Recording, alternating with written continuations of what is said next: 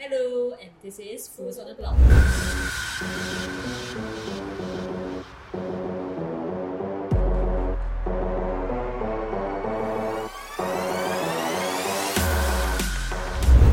In the crypto space, we have new developments on Terraform Labs. Apparently, a self proclaimed Terra whistleblower had made new claims on Twitter saying that Terraform Labs' narrative of UST being attacked is false, because the developers had already weakened the decentralized stablecoin Curve pool.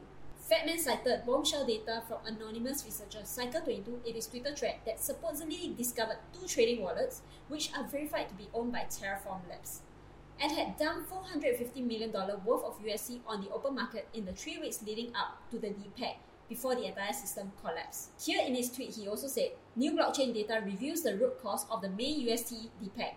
In the three weeks leading up to the depeg, one entity dumped over $400 million of UST on the open market. Four days after their last sale, UST started collapsing. The entity, none other than Terraform Labs. We'll be adding the links of the tweets below. Although Terraform Labs and Luna Foundation Guard recently released an independent audit to show it did everything to redeem the peg, including spending the entire Bitcoin Peg Defense Fund, the audit indicates that Luna Foundation Guard sent 47,000 Bitcoin to Jump Crypto, which remains unaccounted for. The new revelation further adds to the bulk of the evidence against Terraform Labs and Do Kwon, who is currently on the run and is wanted in South Korea. Follow us on this channel for more developments. If the idea of decentralized currency scares you, you might want to rethink after hearing this.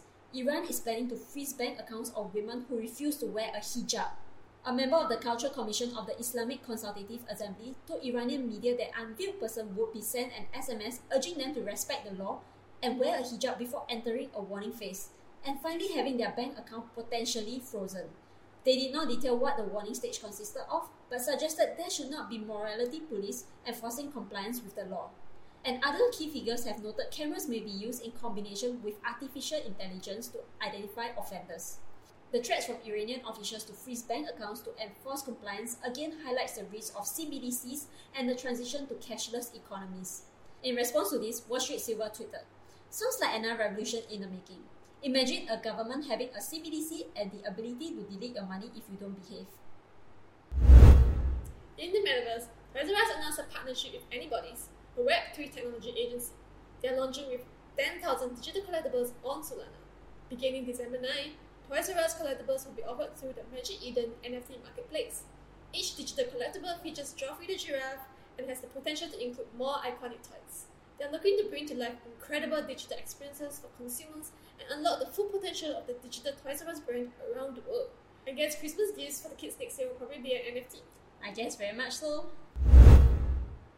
Also in the metaverse, Decentraland launches virtual property renting for landowners. Users who own virtual land are now landlords, and they can now rent out the property to other users on the platform. All land rentals are performed in Mana. This allows users to earn passive income off their metaverse assets. The platform gave examples of digital universities renting out land to build campuses, or DJs renting space for a club or a party. Decentraland landlords cannot sell the land, nor can they receive any purchasing bids for purchase until after the rental contract is over, just like rental in the physical world. On the other news in Decentraland, there's a newly listed New York City apartment filled with empty pizza boxes, a shower in the kitchen, moldy walls, and rats listed for sale in the Decentraland. Basically, a typical New York apartment. This apartment is listed for sale at 528000 Wow. The apartment is listed by Coinage, a new community-owned talk show focused on big picture crypto coverage. Makati Apartments, Stephanie Tarp, the broker of the first ever New York City Metaverse apartment for sale, said, I don't know why anybody is shopping for a virtual apartment. But what I know for sure is that this is a piece of pop art. So, will you buy this apartment in Decentraland? Maybe not. Save money for BTO first. Alright, we've come to the end of today's update. Thank you so much for watching or listening. Signing off, Fools on the Block.